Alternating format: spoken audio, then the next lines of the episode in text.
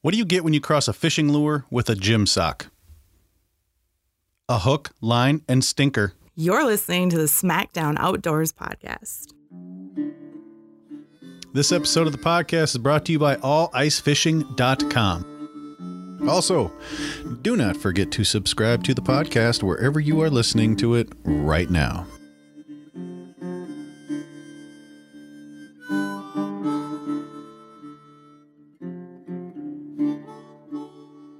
Hello again, everybody. How are you? Doug Glimmerveen, SmackDown Outdoors, and we've got Mike Cold Front Kurre in the building. We'll, we'll touch on the on that nickname in a little bit. We can do that. We'll, we'll, we'll There's a good out- story behind it. Good. I'm glad. I'm not just uh, well, you know, I'm in Minnesota and some guy just said, "Hey, cold front." Well, we got plenty of those running through anyway, so right. Uh, as everybody knows, we start out the podcast by covering state fish. Last time was Arizona and the Apache trout. Arkansas, well, um, no state fish. What do they not have any lakes in Arkansas? not very many, as a matter of fact. Oh, so maybe They've got banjo players though. Gotcha. Burr, burr, burr, so we're going to cover California, and according to Wikipedia, the state fish is the golden trout, or Oh my gosh! Here we go. They I- get- I'm going to just give its last name, Micus. no, no, no, no, no, no. You're not. No, everybody. I'm making. I make. Anacoricrocus. Anacoricrocus. Well, you, you know, I'm not a biologist. Well, I, do you know I- Latin at all, though? Uh, as a matter of fact, I'm going to be 'Cause correct that's with what that Spiritu is. Sanctus. I, I do. I was an altar boy when I was knee then high How do you not? because we memorized. We didn't actually learn the language. That's funny. All right, so okay, I'll try it. Oncorhynchus, oncor, oncorinchus, oncorinchus. There we go. Yeah, Micus, Golden trout. golden trout. That is a pretty fish. Holy cow! Probably one of the species I have not caught. Neither have I. I've caught rainbows, and that's it. Oh, When it comes to trout, uh, well, we'd have I've to never get gone the list out. I've never gone. Oh, really? Oh yeah. Oh, you're a trout guy. Well, well, not. I'm a multi-species kind of guy. Well, yeah, but you like catching. I like trout catching. and- I like yeah, catching. yeah, yeah. That's it. So the golden trout, the California golden trout, or simply the golden trout, and then that fancy word that neither of us really know how to say, is a subspecies of the rainbow. Oh, I didn't know that. Native to California. The golden trout is native to Golden Trout Creek, tributary to the Kern River, Volcano Creek, tributary to the Golden Trout Creek, and the South Fork Kern River. Uh, it is the state fish of California. Yeah, we know that. That's why we are on this list, Wikipedia. Can we edit this and take this part out? You can do that. I don't know. You're the boss. uh, it is closely related to two other rainbow trout subspecies: the little kern golden trout found in the Little Kern River basin. Oh, not, Surprise. yeah, come on, get creative. And the Kern River rainbow trout found in the Kern. Uh, yeah, so that is your state fish for California, the golden trout. That is that is one of the coolest trout I think I've ever seen. That is a uh, Cool a rainbow stripe. on steroids. Right. It is. Okay. So let's head over to the Minnesota Fishing Museum and Hall of Fame and their Master Angler Award. And we're giving a big shout out to Ja- Jacob Keller on September 20, 22nd, 2018. Caught and released by Sport Fishing Method from Minnesota wa- waters. I can't talk today. I'm all tongue tied. A 16 and a half inch largemouth bass. Now, the kids' master anglers are set lower than the adults. Um, and actually, I know somebody who kind of started this program. I think he's sitting across from me as well. Not this particular program, uh, because this is with the Fishing Hall of Fame. I, uh, Oh, you caught. Okay, never mind. uh, oh, yep, wait. We'll, okay, I we'll jumped go back gun. to that. I You jumped the gun. You did. You have to. podcast ended. I'm kidding. uh, let's see. Jacob Keller from Waseca caught it on Clear Lake, 16 and a half incher. He released it. The catch story is Jacob got a new lure, so he decided to try it out. First fish caught was this 16 and a half inch largemouth bass. His witness was Daryl. I'm guessing that's his old man. What lure was it? That was I was going to ask. He said, you know, like any true fisherman, he's not going to give, not going to tell the whole truth. He's not giving the secrets up. So if anybody knows what he was using that day, let us know. What was that new? What's that new lure? It's not in the picture either. Nope, there he's a, he's a fu- he's a future tournament guy. Definitely a future tournament guy. Uh, if he's into bass, Mm-hmm. He's hiding it. He's hiding it. I do like the. uh Looks like he's got his life vest on. he's So got a life vest good. on. I'd like to see That's a little good. support on the belly of that fish. Yep. You don't want to be breaking the jaws, but True uh, but uh, you know you, have, you got to learn someplace. Exactly. Yep. I don't know how old he is either. That'd be nice if they put that up. Well, Hmm. they don't like to do that to kids. Oh, okay, I suppose. Well, either way, congratulations, congratulations, Jacob Keller, on your largemouth uh, Master Angler tournament or uh, Master Angler Award. Why am I so tongue tied? You're not nervous I'm because you're nervous sitting in front of me. I'm sitting in front of a legend. no, I'm tongue tied. You know that or I'm just tired. All That's right, okay. It's been a long deer season. Uh, it was only two weekends for me, so it hasn't been that long. But it's been a long year for me. A lot of stuff. I'm too busy. That's good though. Keeps me off of drugs. Um, keeps me from being uh, insane.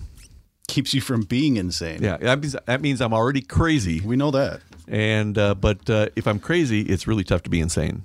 Jesus. Okay, you asked for it. Hey, no, hey, I'm I'm just here. I'm just, I'll let you take over the show. I don't care. It doesn't matter to me. All right, so we got it is now time for the SmackDown Outdoors news of the week. It's time for the SmackDown Outdoors News of the Week. Now, a little while ago, on a couple episodes ago, we were talking about record book pike. Well, the angler, an angler sets the new benchmark for northern pike state record. Minnesota anglers who want to catch a state record northern pike on the catch and release format that they now have, which we're about to talk about, um, now have a new mark to beat after angler Matthew Swanson of Woodbury has claimed the record with a giant pike, 45 and one fourth inches, caught on the Rainy River. The record surpasses the first ever record set in early October when Maddie Ogg, I'm hoping I say her her last name right. Yeah, and I think Maddie, so. I think uh, she is. Uh, she's a big time angler. I just Yeah. saw her name someplace else. Yep, she uh, she caught a 43 and a half inch pike from Mille Lacs. However, and I found this interesting, Swanson actually got his five months ago. Oh, hmm In May, uh, the DNR received Swanson's application on October 29th and certified the fish soon after. My guess is he saw her and went, "Wait a minute, I can beat that." So then he sent it in and they okayed it. and that's that is okay. That was Mm-hmm. per the instructions. It just had to be caught this year. Yep. because the program didn't actually start until January first. Is that when it started? Yeah. Okay. And then the season didn't open until really, you know, th- well, May, whatever that date was. Yeah, So it was a little 14, 15. Yeah. So there's a little closure time in there. So, Mm-hmm. uh, and you know, the reason I know this is that I actually was a big part of uh, starting this catch and release program up. Let them know. Well, it was, it, it- the only reason uh, that uh, I was part of the program was that nobody else wanted to do it. That's typically how it goes. Yeah, but how much fun is it to talk to people uh, who catch you know, state record size fish? And there's 62 different species. Now there's four different species on the catch and release side. And uh, when, when you get to talk to people catching warmouth from down in Pool Five, I think is is where that was caught. Uh, um, that's the, by the way, that's the only fish under a pound that we recognize. The warmouth. And I say we yet, even though I'm retired, but uh, yeah, it was a warmouth. And do you know? Have you ever caught one? Uh, I have caught one on Lake Sarah, I believe. Okay, they're, I think so. It's a it's a sunfish, only different. Right. If you don't really look at it, it's like, oh, wait, Just like the golden trout, uh, only different. You know, the golden trout is way different. Yeah, way different. compared to a rainbow. Compared to a rainbow. Yep. or Whose, trout. whose idea was it to start this? Or Uh, there was a lot of uh, clamoring for it from the from the public and from the uh, uh, fisheries managers. They were really interested in recognizing the big fish that we had here in the state of Minnesota, and, and uh, the northern pike record uh, was going to be doubtful if it was ever going to be broken again. Uh, the um, flathead catfish, you know, they're considered trophy fish, not really eating fish. Right. Muskie, same thing, uh, and the uh, sturgeon. Those are our four catch and release uh, fish, and nobody really. Although sturgeon, be. I've heard of some people eating them, and what do they taste like? mud. Yeah, I, it, it ain't, it ain't they- chicken. Everybody smokes them. That's that's basically Exactly. how you eat them. Is you smoke them. exactly. Are they looking to expand the list into the walleye and whatnot? Well, th- that was uh, part of the process that we were working on. We were going to try to add one different species every year uh, going forward, but uh, you know, retirement got in my way. But uh, but it was. I think it's a, a really good program. Um, I don't think. Uh, I think this record would have fallen probably earlier, and like you said, it was five months before he uh, uh, put the application in, but. Uh, there's probably been some other ones caught, but nobody knew about it. Right. And you know, we can only publicize so much. But now, with this sort of publicity, boom, a 45 inch pike, oh, take that's that a, anytime. That's a big. It's a big fish. Look at the head on that fish. Yeah, I know. The biggest one I've caught is 20, uh, 42. I've caught two 42s, and this I can only imagine what a 45 and a quarter weighs. Uh, biggest pike, yeah, I'm, I'm probably right at 40. 40 Where- pounds? Where, I 40 inches. Or 40 inches. Oh, Uh, my yeah. uh, my largest fish that I've ever caught was a well, freshwater fish is a muskie, so How big? um, 54 and a half inches. Dang it! I can't even tell you that my sturgeon weight was bigger. I got a 52 inch sturgeon. So Yeah, but do you, do you do you consider it a, a personal record when you weren't fishing for it? Um, I was fishing for the sturgeon. My one muskie I caught, I was walleye fishing lead core on bald eagle with a Oh, number really? four, number four Salmo Hornet. Up in my territory. Yeah, that's where I caught my one muskie. So that one, I mean, technically, yeah, it's I caught a muskie. I wasn't targeting him, but I did catch one. Well, that was my muskie too. I was actually targeting smallmouth, throwing a rattle trap, and uh, ended up with a half hour battle with a, that 54 and a half incher. Prettiest fish I've ever seen. I'm not just saying that, but there wasn't a mark. There wasn't uh, anything mating, the tail, no bloody tail, nothing. Just perfect. It was in perfect condition. However, it was caught in July. And with that long a fight, it made me really nervous whether she survived or not, and and uh, only Mother Nature can tell us. Yeah, same same with me. It took a little while to get her going, and it, you know, you're catching them on lead core, so you're just dragging them. You know, and I didn't know if it was a pike or a muskie or what. I knew it was big, so it's not like you're gonna go, oh, stop the boat and I'll just let it fight. It's like, no, I want to get this in here, and it swam away, and it went down. So, Well, and I didn't hear any reports of a muskie. You know, forty. It was probably like forty-two. how long a fight? Couple minutes. Ah, It see, you're I mean, it was just it was just pulling it in the boat on lead core like Yeah. walleye. So Yeah, it's like you know some of these battles that you know they, they, these uh, guys and gals have in these sturgeon where they battle them.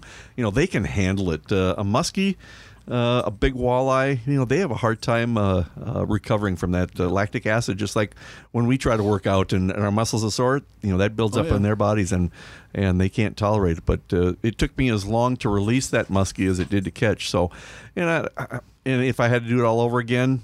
I probably would have cut the line after I saw her. Yeah. Uh, but you know, you just you just don't know. you want to get your hands on. it. Well, and at the time, You want to catch it. You want to be able to get your hands on it, take a picture or whatever. And 54 and a half was that's right there at the state record weight.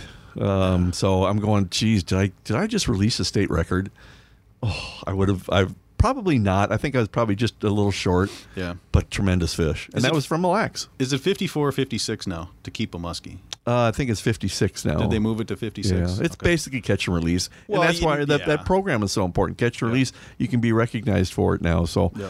It's a good uh, idea. Yeah, and the northern pike, my goodness, there's um, I, I kind of expected to see it from from the Northland up there. There's where there's some big pike, but uh, I Well, think it's with the the Rainy new, River. I mean, I'm I'm pretty boy. sure that's about where I caught my sturgeon, right right where he's at there. I bet you, I bet you, you know, whatever they're feeding on, those fish grow big up Oh, there. yeah, everything grows big up there. The- Yeah. Well, like the sturgeon up there, if you compare those to some of the ones down here in the Croix and the, and the Mississippi, There is no comparison. no, I mean they're twice, two, three times big around as the as the ones down here. Yeah, they're eating well, just like we are. Oh yeah, oh yeah. Tell me about I'm it. not saying, I'm just saying. I'm not saying. Just saying. Uh, let's see. Speaking of that, Swanson was on his annual Rainy River pike fishing trip with his dad and brother. After three days of fishing, he had not landed any large pike, but his dad and brother had caught several over 30 inches. His father fishes spring pike with streamer flies on 30 pound test wire line using his dad's setup, so he caught it even on a fly. That's cool. Uh, took a few casts and the water around him exploded. He had hooked a big pike. After a br- brief fight and some careful netting, Swanson had caught the 45 and a quarter inch northern pike. They handled the pike carefully to get a couple of pictures and a length measurement before releasing the fish. And that's so important, Doug. Is the that length? You've got to get that photo in with the measurement. That I, I can't tell you how many fish that I had to reject for uh, possibilities as a, as a state record because there wasn't a good quality photo with it. And uh, I mean, that's the only thing. There's not a whole lot you can do. You know, we we can only trust people so far. Right. You know, as anglers, we never lie, but we do stretch the truth a bit. Oh, we so- stretch it. yeah, stretch it to the max sometimes. So you know, so you need that good photo uh, along with it, uh, and you know, really not even a, witness, Cell- but you know, a cell phone works these days. You know, if you got a big pike like that, set it on the set it on the tape, take the picture from up top, and let the DNR blow it up somewhat. yeah, It'll get a little tough when it's down to quarter inches. Have you guys kind of done that where you have to beat it by a certain length? yeah. It, it- basically, that's why we went quarter of an inch. So now inch, the next one's got to be a quarter inch bigger because you're. I mean, we do the same thing with on weight. You, you have to beat it. Uh, by you know an ounce, not don't give me this hundredth of a. This is no. It's water If you're gonna beat it, point. beat it exactly. Yeah. Uh, you, you know, you could have a you could have a sinker in there or something. Uh, and you know, p- people have done stranger things, and I've been part of tournaments that they've done some strange things. Yep. And uh, you know, we try to eliminate all the uh, uh, tomfoolery and skullduggery out of it. And um, but if people want it that bad and uh, cheat, well, I, I feel sorry for him. Well, what's what's the point? The probably the saddest uh, occasion where I heard of cheating and foul play was at a crappie contest. We'll say I, don't, I want you know in the spring Gee, well, it wasn't on a, the on, a, on, one out- on a lake out west. I don't uh, want to say the name like, of the time. It was a part of the crappie contest, if I remember right. Well, there was a crappie that had a one ounce crappie or bluegill. They had a one ounce Oh. sinker inside of it. Oh, that's a different one. Now this tournament, there's not like I mean there's a there's a mystery weight because they give away a boat on a mystery weight. This fish was nowhere near being the biggest fish of the tournament, Mm-hmm. which you get a separate prize from. This was like a half pound crappie, big deal, and there was a one ounce sinker in there. I'll be darned. Why? like, what are you doing? You're not going to get big fish, obviously. You don't know what the normal, like the surprise weight is. What do you? Why? Why a one ounce sinker? Adam Haney found that one. I, I had not heard that. Yeah. Well, there was the one. There was another one where allegedly that a crappie was caught on Mille Lacs Lake and brought all, all the way down to this western. Oh, and uh, yeah, and Yep. and yet uh, you know the following year we had because I, 'cause I was a part of the the uh, uh, crappie contest out there for almost twenty years. I was a part of the back in the days of when it was the holiday crappie contest along with Minn Kota, and uh, was part of that for many years and just enjoyed the heck out of it. But and that's why the prizes were always small uh, at these tournaments because we didn't want to promote. We wanted to promote family outdoors, and I know we're going to talk some more about this going forward.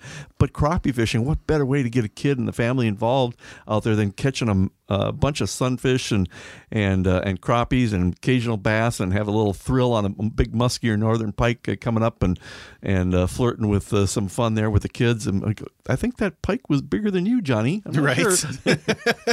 Yep. Yeah, I don't get it. It's it's you hear about I mean and you hear about cheating all the time. And it's like just why? You're going to end ev- eventually get caught. Absolutely. And what happens? We hear about you getting caught. And you get banned from tournaments and you get a bad name and it's pointless. Well, I, I emceed you an get event. thrown in jail sometimes if it's egregious enough. There, there was one time in Wisconsin, uh, I was uh, emceeing an event uh, over there, and um, uh, the gentleman who uh, won a Ford 150. Uh, oh yeah, and I'm sitting here interviewing him. He's all excited about it, and I said, "Well, what are you gonna do with the truck?" I'm gonna drive it like I stole it. And that got uh, un- Technically did steal it. he did steal it. They found out that he literally had a northern pike down his sleeve, allegedly for you know for over an hour. Uh, and then uh, he was pouring water down his sleeve, and that's how they kind of found it. They were just, you know, trying to keep that fish looking like it had been, uh, or like it had been alive. Uh, and somebody had noticed, well, it's, it's zero degrees out, and this guy's buying a lot of water. He must, he must have had a heck of a night last night. Yeah. Or, uh, or he, there's something Nobody's that dehydrated. no, exactly. and uh, the, he was approached later on, and he gave the truck back. But uh, come to find out that he had uh, uh, allegedly had a um, a pike factory at his house. His wife had uh, also uh, won tournaments with. Uh, with Pike and his kid It also won kids division before too. So, Wow. boy, the uh, it, that's a shame when you, you hear things like that because it's just it just you're you're just sick. involving your entire family Yeah, in something like that. yeah. That's messed up. I, I have. I feel sorry for that kid. I really do. They didn't. They they weren't the ones that uh, were up in the tournament that's got like ten thousand people on it. Not part of that No, one, but that's another one where they that that that's kind of a. We just kind of stopped hearing about that situation. Uh, they. I don't know what became of it. Uh, nothing. They allegedly uh, passed everything, uh, and the investigation proved everybody to be uh, on the up and up. And that's the last I had heard. So, Well, I'm going to figure out where they fish, and I'm going to fish right next to them. yeah, Because they won, they kept every year. They were they, they were winning in the tops all the time. Yeah, all the time. co- Yeah, And when you're on ten thousand people, that's a you know. I'm not accusing anybody of cheating, but no, but that I. is such a luck of the draw tournament. It really is. It, it, it's a lottery. Oof. It's a lottery when Yeah. you're fishing something like that. And I and I remember fishing one of those one time when it was on one of the North. I think Forest Lake when Forest they had the big used to have a big one, yep. I and I had a big one up right up to the hole uh, one year, and it, I'm going. I I touched it. I touched whatever whatever it was. I touched ten thousand dollars, and I watched it swim away. Ouch! I just what are you gonna do? Drink heavily, I think is what it was. Then. sit there and go, okay. So where's the cooler? Oh yeah, no coolers at the tournament, but I think it, Oh, yeah, I, no, but it's a great story from, for, and that's you know, and that's what we've been talking about already here. Just talking about fishing stories, Yep. where we've been fishing, where we're going, and uh, to pass some of that on as we go forward here. Good segue. Stories. What's your story? What's your outdoor story? You can start as far back as you want. Oh, we got as much time as we need. I mean, you're not a spring chicken, so don't maybe not go back all the way. Well, I was born in 1954 to 54. in 54, and the important part of this part is, is that my dad was from Ely, mom was from uh, uh, uh, St. Cloud, and they got together um, for uh, dad being a school teacher uh, at the time, but he, his love was in, in Ely. In fact, he was a, uh, a guide on Lac LaCroix way back when, when, um, when you had all these big wigs from Chicago going up there, and he said some of them might have had uh, the old crooked nose too, if you know what I mean.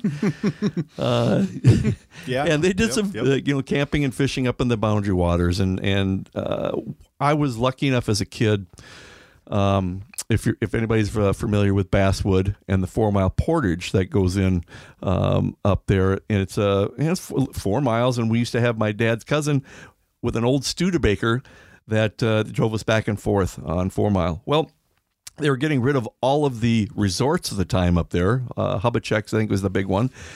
And my dad's cousin was uh, relatives, and and so as uh, for two summers as a kid, I got to stay on Basswood at the Forest Service uh, uh, cabin, and as a kid, I think that was one of the most important things that ingrained in me of being able to go fishing and and throwing daredevils into the into the bay and catching little pike at the time. Um, but I think that's what spawned a lot of what I love about the outdoors and family. We'd go out in my uh, uh, cousin's uh, Cadillac. Uh, uh, what was it called a Cadillac Lund, I think is what it was. A Cadillac Lund? Yeah, I think- Car? wait, no, it was Lund. It was a no, it was a boat. Oh, that they This is- had named the Cadillac or something. Yeah, I think, but yeah, I, I don't know if it was called the, if it was the name brand Cadillac Lund or whatever it was. Okay. But we used to sit out there all day long and not catch anything. I'm Yeah. going, this is brutal. Yeah. It was brutal, but you know what? I wouldn't trade anything You're right now outdoors. for it. Yeah, and just being able, Dad being from Ely, being able a chance to go grouse hunting with my uncle and and camping with with friends, riding our bikes down to Shagawa in in Ely.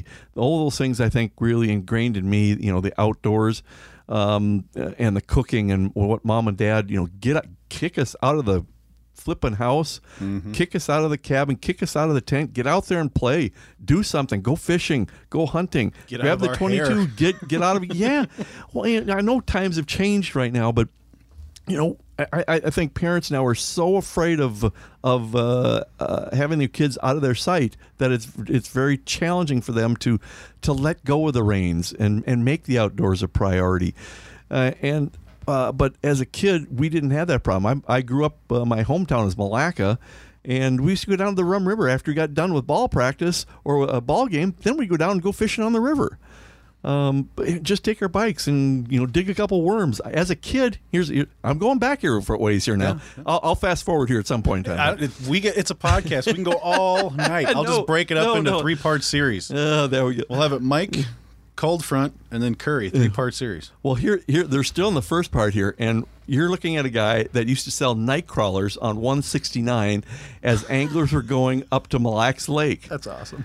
Oh my god! And Dad would help us. We had this. We had a sign, you know, about the size of your wall, and going, you know, three dozen for a dollar or whatever, or whatever it was. You had three dozen. No, it's a dollar a dozen, and it was three dozen uh, worms uh, for for a quarter. Wow. And we used to have to dig all these things, or we and we picked them, except for the kid next door who had them bought them from the bait shop and then sold them. You know. Oh, he was he was the, cheating. He was. Uh, there's always a cheater in the group. yeah, but was he making money? He was he was making money, but There you go. we were making money too. And Yeah. but we wor- we worked hard at it. We bought our own bicycles, we bought our own fishing rods and reels, and and all of our games and toys. And again, it taught us about money. And I'm, again, I'm going back to this sort of thing Right. where nowadays the the concept of of uh, finances for people, boy, is Doesn't start till you're out of school. you don't yeah All your schooling. Yeah. They Yeah. don't teach that.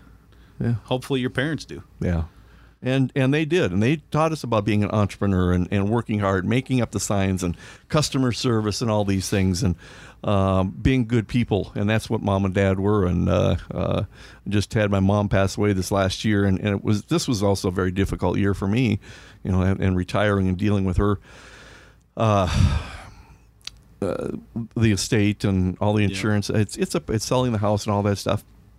But it, again, when I look back on it, I'm going, wow, you know, they brought me up in the right way and and uh, learned to work hard and party hard Oh, and have fun, uh, and uh, you know. um, I'm, I'm I'm an open book as far as what I what I do. I um I'll go back a little bit again. I, I didn't get in the outdoor business initially because I love to cook, and so my degree is in restaurant Really? management. Well, hey, honey, guess what? Mike's cooking dinner tonight. Uh, well, my my famous last my last recipe I just cooked was beer cheese soup, so I know you'd like that one. you didn't bring any? I didn't bring any, and you have to have with popcorn, by the way. Attention, all future guests. if you if you cook food, bring some with. yeah, exactly. yeah, I agree. But uh, uh, my my love of the outdoors, um, you know, I was in the restaurant biz and was with uh, opened up restaurants from Seattle to to uh, right here in Minnesota and Texas and Chicago and Stuart Anderson's cattle company, Black Angus. So I got a really good. Um, uh, work ethic with them, worked hard, partied hard, and uh, I think, but it was too much partying and not enough enjoying of the outdoors. And so I wanted to find a way to get back into the outdoors. And so I worked for Fins and Feathers magazine for a little while. I Oh, worked for the Sportsman's Press with Tommy Zananko for a little bit. Uh, and then I worked with Holiday Sports, which is the original uh, how can I compare this to Fleet Farm uh, right now, where they have everything, and we were a sporting goods store. We bought as holiday. We bought Gander Mountain. We bought Burger Brothers, and we ta- turned them all into Gander Mountains uh, at that time because that was the best uh, brand uh, to sell under at that point in time. But oh my goodness, that was a lot of fun, and that's how I got to meet all the different people in the industry, the the salespeople and the, the Michael Waddells of the world, and uh, um, Craig Boddington from the ammunition side of the world, and uh, I, I've I've just been blessed to, to to meet all these tournament guys and being a part of the on the tournament side of things. I did the walleye tournaments for ten years. Uh, and I did bass and I did the muskies and crappie fishing and, co- and contests like that. So I've got a well-rounded background, but my love was always about getting people involved in the outdoors. And, and as a as a professional in the outdoor business, uh, it's our duty to, to share what, what we have for for knowledge and, and pass it on to them so we can make it a little bit easier. But then again, we can't make it too easy for them. No, we gotta gotta make work them, for it. Gotta make them earn it a little bit. We can lead that horse to water, Yeah. but they gotta learn to drink. Yeah, yeah, and you can start off with water. That's fine, Mhm, but you, know, you don't bring them right to whiskey, do you? No, No. You start them out with a bobber setup, and then you teach them lead core later. Yeah, exactly. But the same thing is, but that's what one of the things that Doug that we're doing wrong right now, and as a society. Uh, because our deer hunting numbers are up, and we're going to get half of well, we're not not this year. Num- numbers are going to be down Yes. for number of deer hunters, and there's a plethora of things that it could be. But instead of teaching the kid like like like I grew up, and that's that's not always the, the the right way to do things, but in this case it is. You need to bring a kid up so that they understand the outdoors, whether it be they need to understand the water, they need to understand uh, how uh, animals survive, and that you don't name you know Bambi, don't name. They're they're wild animals, and that's always Yes. been a, a bugaboo for me. The what's the word for it? More something manifestation promorph is it promorphization or something? See- see, I knew you could pronounce that- that- that trout we were talking about. that- not that one, but it's where you basically feel it's the Disney effect. Yeah, yeah. You know, Bambi's Yeah. running through the woods, and you know, you watch Dis- Disney. What happens? Yeah. The old man gets killed. Yeah. You know. Well, now I'm, you know. The important part though is that there there is Animals a- are cute and cuddly until they rip your face off. Yeah, exactly. I just yeah, I just saw some of that too. but you have to build up to these things. You need to get the kids to to to be able to understand how to use a compass. A GPS is great until the batteries run dead on you. Yep. Uh, but you need to teach them how to hunt squirrels. Or, or, or uh, on the trapping side of things, doing and doing it humanely and doing it right and practicing whether it's a 22 or I've got my nephews that they're they're going to be seven years old here in a couple weeks. Uh, I started off with slingshots and they're going to move up to, to air rifles and they're going to get then they may get one of the the bows, but they're going to work progressively work up to being able to, to deer hunt. We want them to learn about grouse hunting and being able to walk down a trail and and sneak out around the edge and see if there's one a little bit farther down the trail or sharpen their skills with, with clay pigeons or whatever it might be. But you, you can't just bring them right to deer hunting. And that's going to be the death of small game hunting. And we talked about numbers that are down right now small game hunting and pheasant hunting. Um, not only do you need to have habitat, but you need to have somebody to show you how to do these things. And duck hunting, oh my God. I, okay, I am going to get started on it because we because you Go said I have got time. Go for it. I'll. I'm just gonna sit here and drink my water. That's okay, but no, no, you better not because I'm, I'm, I'm I may be throwing something here at you. Mm-hmm. But we're talking about ducking. When I'm back here in the holiday sports day, we had four stores uh, in the metro area here, and I managed the Burnsville store. Take a guess at what the I'll say what was the third biggest day of the year in our um, retail days. Now you carried everything, right? We carried- So we're, are we I- including I'm like Christmas and stuff? We're now we're just going to talk about hunting and fishing hunting gear. and fishing. Well, there's fishing opener. Okay, that was third. That was third.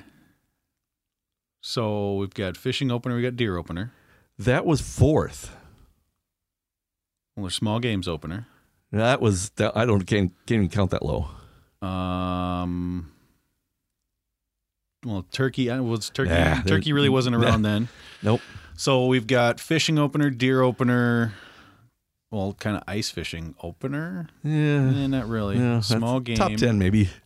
Bear, No, no. You're you're duck and goose. ah number two. Number two was duck and goose. Christmas being number one. Oh, okay. During the Christmas season, but duck and goose hunting was number two in sales. Wow. And if you go, and the busiest day was that Thursday before the opener.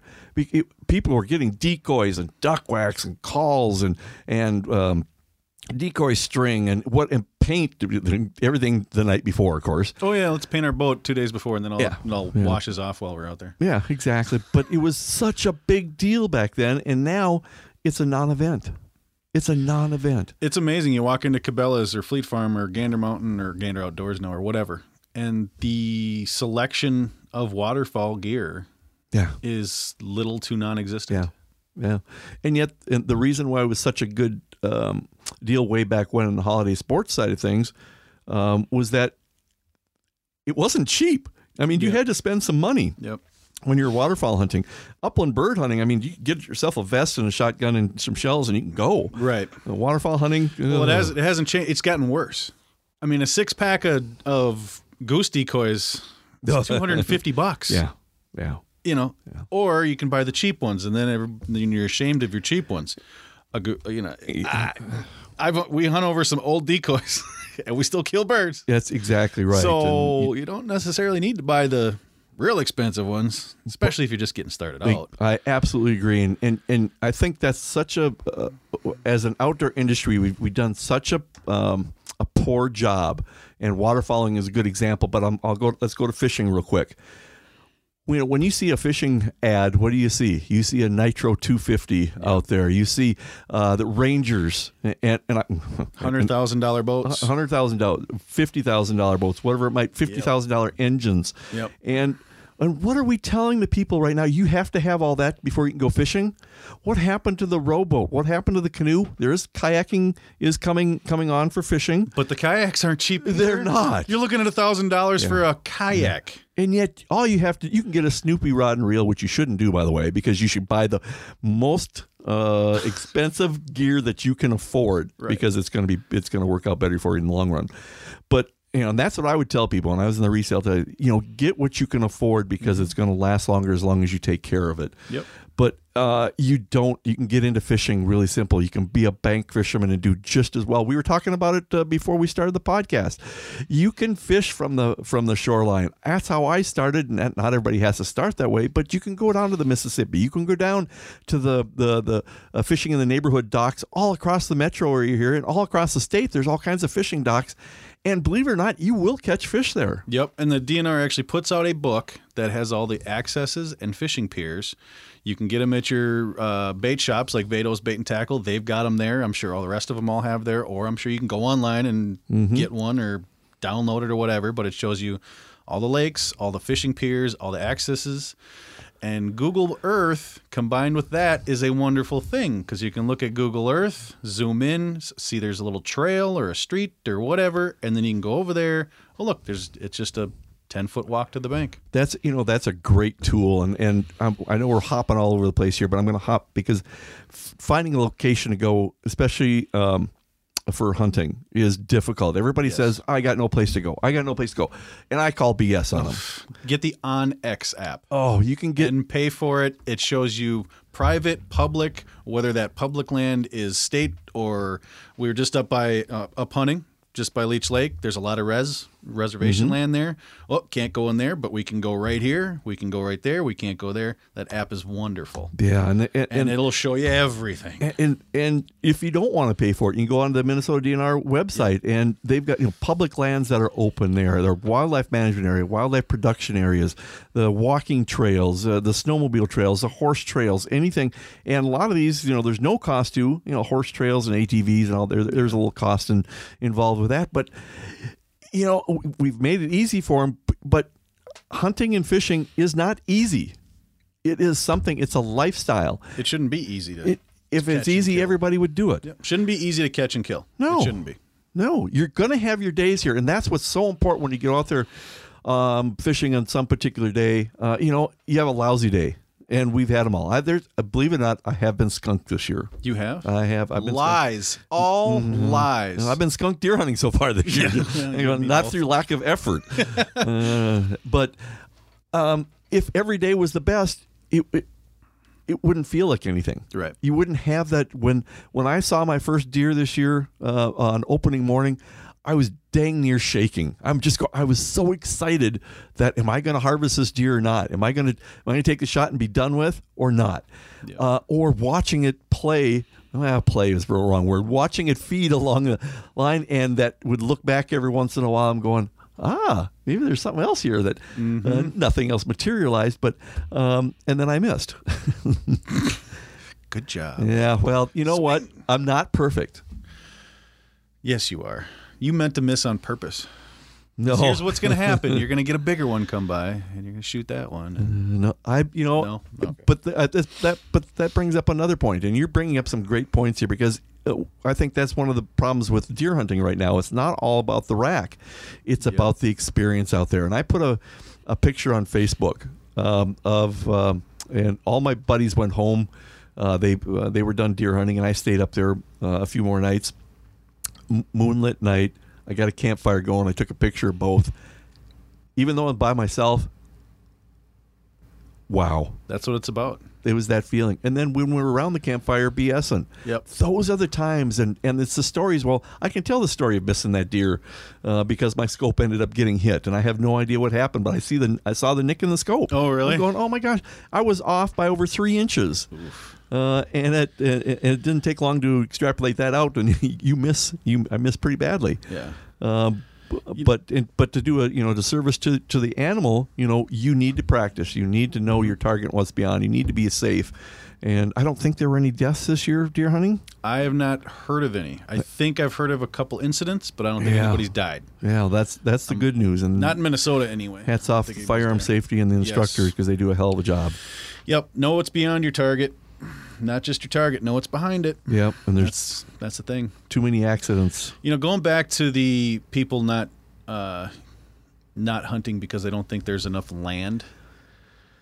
Is it that, or they know there's a lot of public land out there, but they think everybody else and their brothers out there, so they don't want to deal with the other hunters out there, Oh, I think there's some of that for sure. Um, but here, here, especially during rifle season. Bow Yep. season, bow season is wide open. I agree. when it comes to public land. I agree, but here's where the, the I think the people are a little lazy, and I'm just going to call them what they are Oh, right true now. story. Because the the everybody wants to hunt within you know an hour of the metro. Hour in metro, hundred yards of their truck. Yeah, you gotta you gotta get out there. Yeah. Uh, there was time when I when I started. Uh, uh, oh, I'll say 20 years ago when I was deer hunting. I had a two and a half mile walk into where I was hunting with my backpack on, with my rifle or my bow, uh, and my uh, climbing stand. Um, something I got smart finally and got a cart to help carry it in. It took me a little while. That helps. Uh, but then, uh, then I started getting encroached out there, and I wanted to hunt my own land. But if you work a little bit harder, uh, harder than the next person, and utilize what they're doing out in the woods to your benefit. In other words, if they're running around like a chicken with their head cut off in the woods, and you set up in a bottleneck where you think those deer might go, now you're playing the smart hunting game out there, not being just out in the spot and hoping that something comes And you along. stay out there till noon while everybody else leaves at ten, and they Oh. push all the deer towards you. you know, I have shot most of my deer between ten and one o'clock. Yeah. over the years. Everybody, and that's even if you're hunting private land. Yes. Because all of a sudden, all the guys around your your private land, they get up, they go in for lunch at ten. The deer are going to move. Yeah. Where are they going to move? Well, they're going to move anywhere there's people that aren't moving around. And if you're sitting there, there you go. Mm-hmm. Bada bing, bada bang, bada boom. Right. Yeah. Venison in the freezer. So yeah, it's there's a lot of laziness, Yeah. and it's hunting, fishing doesn't Well, matter. it, it uh, uh, maybe we shouldn't call it laziness, but there are so many distractions nowadays. Whether you know, It's, I'll uh, I'll call it laziness because here's where when I where I was hunting this year, I was literally hundred yards from the camper. I could have gone further in, I could have, Mm-hmm. but I didn't. So I was lazy. I'll admit it. Mm-hmm. It's an easy spot. It was actually a pretty good spot last year because there was a lot of deer. Overlooks a swamp, so yeah. But I drove three and a half hours to walk hundred yards. you know, I mean, it's it's a laziness. My And- bunker stand is the same distance as, as yours. Yeah. But here's the thing: uh, this year, for the first time, and this is just south of Mille Lacs, um, I, I really couldn't understand why I wasn't seeing more deer because I've, I've I've I've got the oaks were just uh, they just dropped acorns like I hadn't Yes. seen for five, six, seven years. The reports of that everywhere. Unbelievable, unbelievable. Well, uh, here was it. Was it? Um, it was Friday, this last Friday morning, and I'm out and I'm in the hundred zone, so that uh, you got three weekends worth of hunting up there. So I'm not hunting out of season here. Yep. Okay. I turn on the front porch light just to see what's going on for the weather, whether it snowed or not. And there's a doe in my front yard. I'm going. Of course. This is an omen. This is not good. Okay, I get out to my stand, nothing, nothing, nothing, nothing, and I come walking back to the cabin. Oh, about I think it was about eleven o'clock. I just I, I had to get something. To eat. I was I was bone chilled.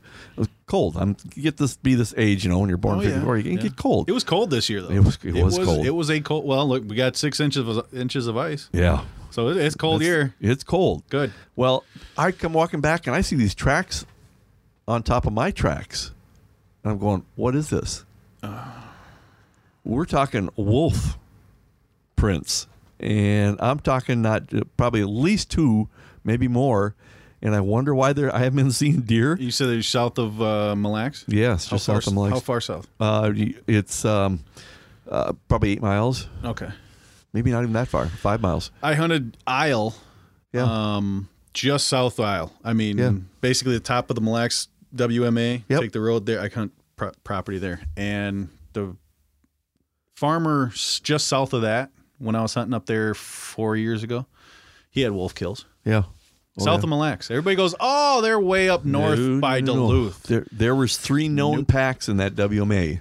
Uh, I know In that WMA. In, in that WMA, so I'm not surprised at all. I'm only a mile away from the W from um, well the Mille Lacs Hunting Lodge. I'm not very far away from there. Okay. And uh, so there was wolves uh, in there, and I'd never seen the prints there before. And I and I was up uh, the uh, um, uh, by Tofte this year grouse hunting too, and seeing wolf prints. I saw more wolf prints.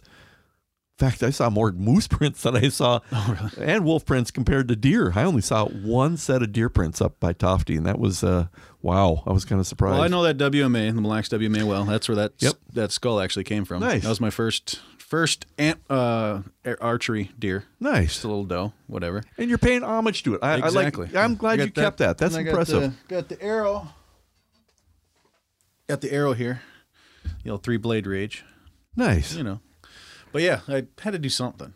It's not a buck. So here's the thing. There's a I got a doe uh, rug. We'll say whatever mm-hmm. over the chair in this next room. I've got one too. That's, that's my first Wisconsin deer. Yeah. and it was a doe. She's a big one, but And- my- and it's a trophy. like, I like little stuff. I don't care. You know, it's it's not about the rack. I've got my my racks upstairs. My two racks upstairs. One's a little uh, um, velvet buck, which came out of the WMA. nice. Came out of the WMA. The other one, Princeton muzzleloader, whatever. Um, but yeah, no, I it's I don't care. it's just having that memory Yep. of you know the hunts. I've, I've been face to face with deer on that uh, on that management land where I was going in bow hunting and walking, you know, Odark thirty, and we had a we had a standoff right on the trail. They're everywhere. and you're and they're doing the head bounce in the whole nine yards, trying to figure out what you are, and if you don't move, you're you can have some spectacular uh, one-on-one encounters with with wildlife. I almost got run over by a deer in there. Yeah, We were we were all walking. A bunch of us were. There was only me and my buddy hunting, but then there was a couple other groups, and we all were there at the same time. And we're walking in. I'm walking down the trail, and from my left, all of a sudden, I mean, from me to you away, this deer comes just bolting over the trail, and it was a buck. It wasn't a giant one, but it had a little. And I go, if I'd have taken two more steps, I'd have been run over by a buck and possibly gored. Like, what a great story though. That was exciting. and if you weren't out there, yep. you wouldn't see those sort of things. I, you know, I saw uh, two wolves up on the uh, uh, um, uh, along with a monster bull moose. Uh, you know, this fall up in the Boundary Waters area. If you're not out there seeing these things, and uh, you better get out there and, and get a look at a moose when you can. Um, that Tofte area was outstanding. I saw so many tracks. I just felt like I was going to see something, and I turned this corner, and it was a good 50 inch plus moose. And I, Nice. I've been, I've hunted in Alaska before, so I'm very fully aware of of, of how big this this Right. Big was a- bull was a big one, yeah. And I made the mistake though, and this was, you know, this, uh, this was um, uh, towards the end of September. They're st- they're in rut, and I couldn't get my camera. I couldn't get my camera to boot up because I had it off, and I'm sitting there going, I'm trying to kick, I'm trying to keep this moose around. All of a sudden, it starts walking away, and I go, ugh, ugh. and he stopped and looked at me, and I thought I was dead meat. I really did. That's the first moose call on this podcast. Is it? Oh, is it? Oh, great. we got our first moose call. Oh boy. Well, uh, there, if that's a, if that's the only grunting you hear from me, that's good. oh boy! But it was fantastic. I still couldn't get the picture, but I did end up uh, with a picture of two uh, wolves up there too, and it's uh, to see that um, when what what Mother Nature deals out to you. Th- those are moments that you know for for the for us outdoors people we can appreciate that for the but the the person who maybe doesn't get out there and thinks that these things just are out there to pet. No, No. You, the only way to get out there is is to literally spend time, and you never know what's going to be around the corner. Yep. We talked about this in the one of the podcasts I had with Kyle, and at least I think I did.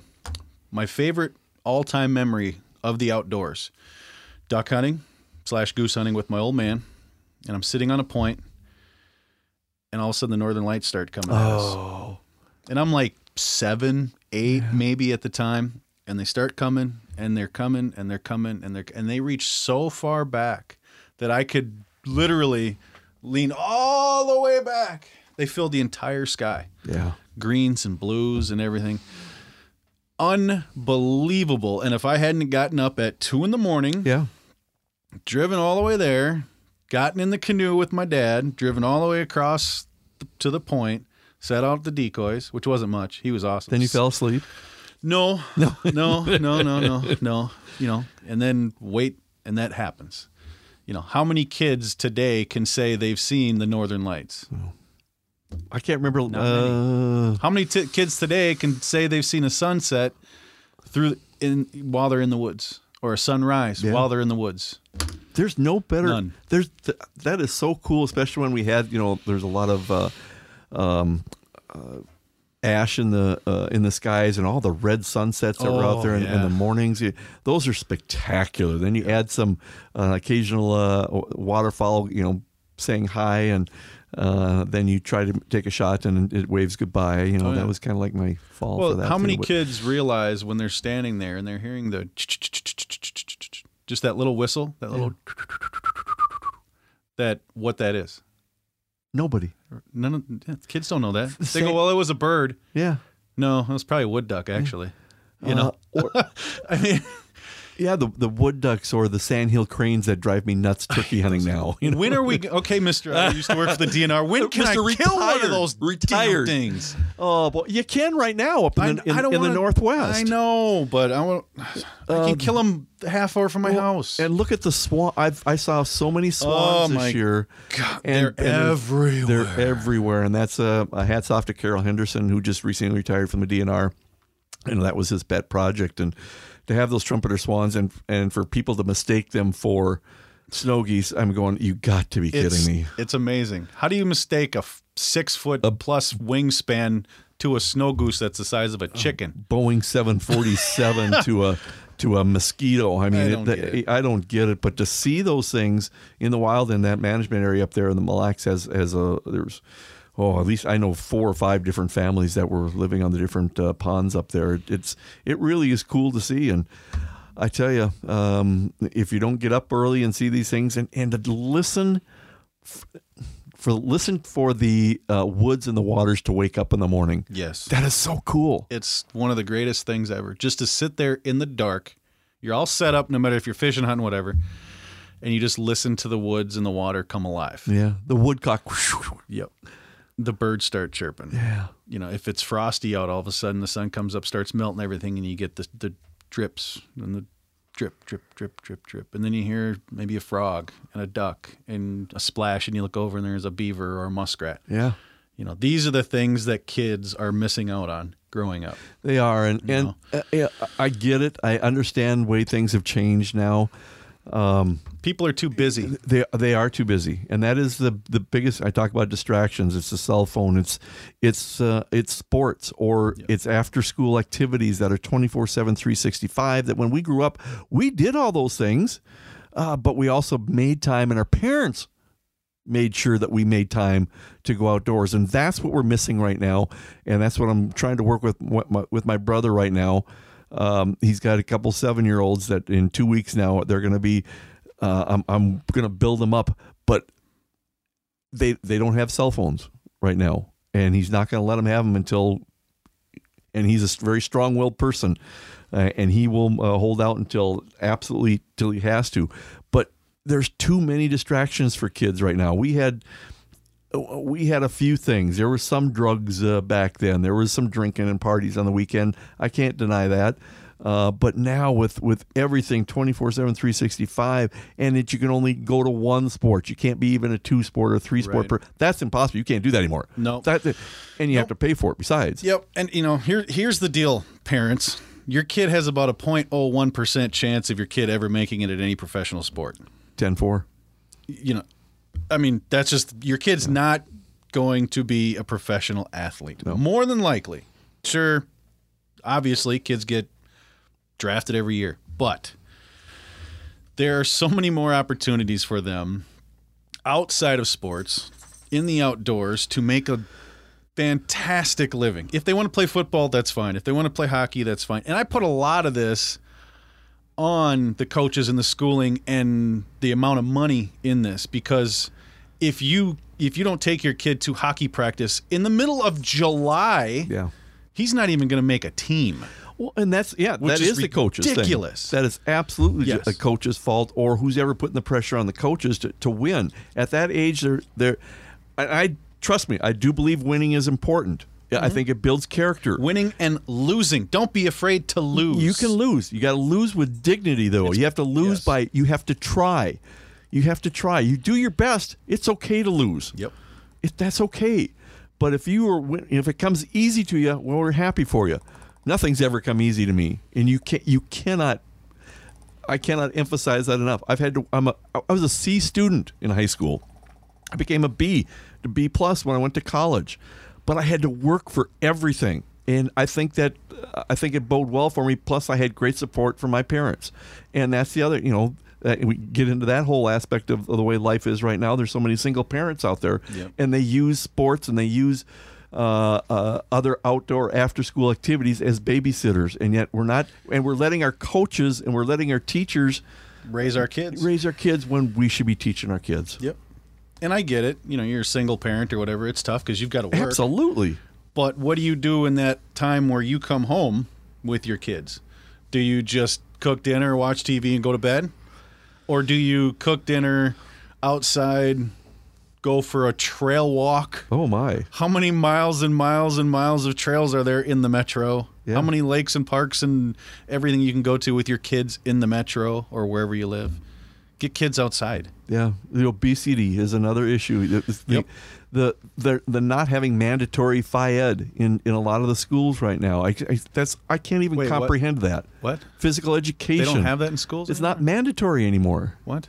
No. In a lot of schools, it isn't. I, I, I I can't tell you the percentage, but I've heard from a lot of people. You don't. They don't have to go to that. They don't have to go do fit because we don't want them to be ashamed of, of their bodies or anything else. Ah. What are we teaching our kids? We're teaching our kids to be lazy and to want everything handed to them. Yeah, That's what we're teaching our and, kids. and hey, I've got my phone attached to my hip right now. oh yeah, and I and I use it. right there. Yeah. But I, I think that's one of our that's one of the things that we can do going forward. Like you mentioned that that on air uh, that app the OnX OnX, yeah. that is one tool as electronics that you can use. And some electronics, whether it be GPS or some of the fish finders that are out there right now, you can use those as tool. I mean, they've gotten extremely sophisticated from the old, from the old green boxes and FL8s that I used Oh, when I first started. but you know what? They don't tell me any more information. Okay, maybe a little bit. A little. They ha- they have a little bit the, the It gives contrasts you are a better. clearer picture. It gives you a clear picture. But if you use your use what God gave you up here in your head, Yeah. you know I can interpret uh, a flasher just as well as I can with the other electronics. But I like having that screen there because that means I don't have to watch my my FL8 or my green box every second Yep. uh, second of the You time. You can see that history. Yeah, That's right, Tom. You know who I'm talking about, Tom. History. Take that. we always joke about it because he uses a, a flasher. I use a, well, my Humminbird right there. So I get a graph. And I go, I like seeing the history. He goes, history. And he always points to his bucket with fish in it. There's my history. exactly. you can't you can't eat your history. yeah.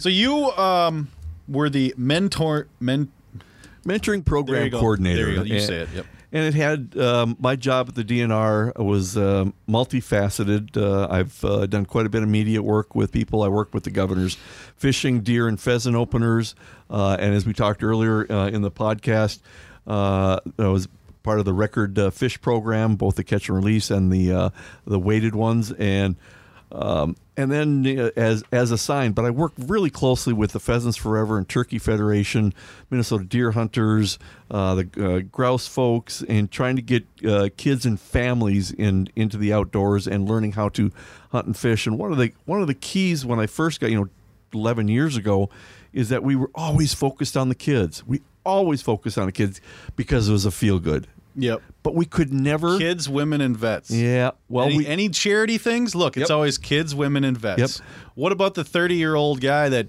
has never done it before? Yep. Not saying that kids, women, and vets shouldn't be taken care of and helped. Yeah, sure. But what about everybody else? Yeah, but I think we, you know, I think we shouldn't not focus on that, but I think we need to focus on the family and the adults a little bit more because what's going to happen out there if you, as a, uh, how old are you? 37. Okay, family starting up. Uh, and and you're th- I'm just going to use you as an example. Family getting started. You're going to bring your your five and six year old. You're going to go fishing. You're going to go. Uh, you're going to go take walks in the woods. You're going to train them right. Okay. Now, but if you don't have that opportunity as a 35 or 37 year old, I don't know anything about the outdoors. Where do I get started? Yep.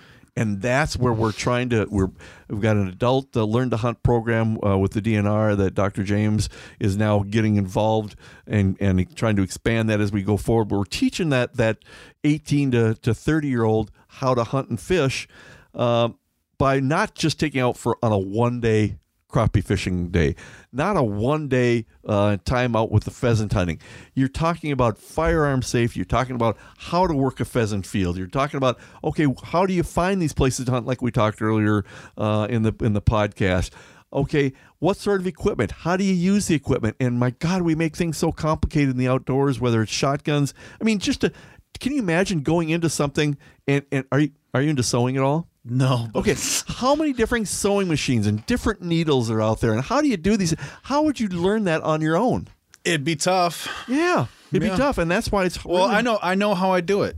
I would go to YouTube and Google it, but then what happens is the cat video always pops up on the right, so I end up clicking on that, and then 45 minutes later I go, "What did I? What?" But no, I get it. Yeah, it's it. No matter what it is, hunting, fishing, sewing. How do you get into it? Yeah. you try to find somebody that knows how to do it, so they can go to the DNR and go, "Hey, Well, Right? And, and it really no. I, I'm just gonna I'm gonna stop uh, stop you just for a second here. Uncles, aunts, family members we're talking about that that do hunt and fish, and we've got millions of them here in the state that do it. You've failed. You've failed to pass on the hunting and fishing traditions that this state has been built on. You failed. I failed by not being able to get more people into the outdoors. You've got a chance, though, right now, as an uncle, as a grandfather, to get your kids, get your grandkids, get the kid down the street, get them fishing out there, get him to understand that we have a world that is really messed up right now. true story." Do and but you know what? I can be at peace in my deer stand. I can be at peace um, thinking about what am I going to do? How am I going to fish this river so I can catch maybe a something for the fry pan and release the rest of them? How am I going to do these sort of things if I don't have somebody to show me how to do it? The DN, it's not. It shouldn't be the DNR's job to do it. Um, it should be.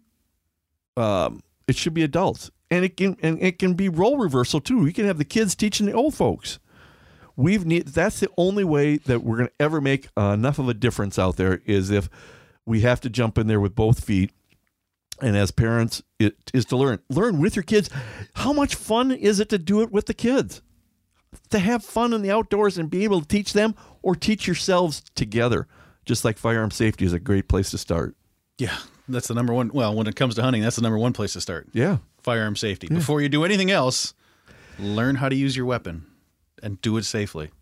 yeah but then you think about it you know as a kid there is no minimum age to small game hunt there isn't one you don't have there is no minimum age i, I see that blank look in your face Well, I immediately go to 12 years old or whatever it is to deer hunt. That's ah, but they can hunt deer hunt at ten years old. Oh, it's 10 now. It's ten if that They have- parent or guardian is right next to them at all times. See, those are some of the rules and regulations that, as we've changed, it, it hasn't it hasn't been that like that forever. And well, and I don't have a kid, so I Yeah. don't know these things. So I'm glad you're you're saying this because here I am just going, yeah, I think it's 12 years old. No, it's 10. Oh, 12 oh, is when you can a- actually you can get the your firearm safety at 11 you can take the course but you won't get your certificate till 12 and to be able to hunt on your own you can't do that till you're 14 so parents and uh, uncle charlie and and aunt lily you know this is your chance to spend some time with your kid or with a kid and and share your love of the outdoors or just share something that you know that that youngster really thinks that, that, that he might enjoy but but the biggest thing is though is show them a lot of different things Yes. don't Yes. don't just like sports just don't have them play hockey Cross train them in the outdoors. exactly Cross training is you you want to build those muscles for sports. You play basketball, you play football, you play hockey, you play baseball, everything. You build all the muscles. You go out there, you squirrel hunt, you rabbit hunt, you pheasant hunt, you grouse hunt, you duck hunt, you deer hunt. You get all your muscles. and You, you, you learn how to do everything. And the more you do each one, the better you become at each one. 10-4 absolutely I mean, what's the number one? What's the the, the the number one thing when you're hunting is shut up and sit still. I don't care what you're hunting for. I don't care what you're hunting for. Shut up and sit still. I mean, there, there's your there's your number one lesson for hunting. Shut up and and sit still. I, no better words have been spoken because because everything typically, is what's typically which one is that associated with? Deer hunting. It also works for ducks. It Yep. also works for goose. Yep. If you're walking around the woods and you're not seeing any squirrels, shut up and sit down. Oh my gosh! And the, s- wait. The squirrels this year. They'll they'll come out like crazy in about ten minutes. oh my god! Oh, they've been everywhere. They've been running around. I've got a, s- I call it a sable, the black squirrel that was uh, Oh. tormenting me, and, and it was just fun to watch them just running after each other because they're territorial this time of year. Because I don't, I think they, I think they mate two or three times a year. I can't remember what what it is. Too So I- many, if you ask my backyard. Oh well, that's okay. They take care of those ankle breaking acorns. So, uh, but uh, hey, really, if that's if if we can uh, have people take away uh, uh, one thing is to shut up Yeah. and be observant and use your binoculars. I the older I get right now, I use my binoculars more than ever. Yep. Uh, but take somebody with. Take somebody. Take somebody that may not get that opportunity uh, because you know what. Okay, uh, here's a test. Here's a test. No, jeez.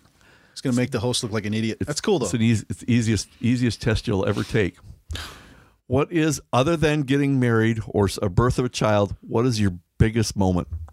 I'll I will bet you, I'll bet you, all the money I've got in my in my uh, wallet right now that it happened in the outdoors. my biggest moment, besides getting married, um, I would have to say that it is right there Yeah, because that was my first deer Yeah. with a bow. yeah. I couldn't sit down for 20 minutes because I was shaking so badly. Oh yeah, I cried. I'm literally getting I'm getting goosebumps and darn near teary eyed right now thinking about it because of the work I put in towards it. And having that opportunity to, as I always say, go into a deer's house where it lives mm-hmm. And I don't want to say win, but I won that battle. Yeah. You know, I won that fight. I was able to like I said, I don't I don't like winning and outdoors, but I was able to go into that deer's house and kill that deer without it knowing I was there. Mhm. And the hard work that I put into that, I couldn't stop shaking. Yeah. And like I said, I cried.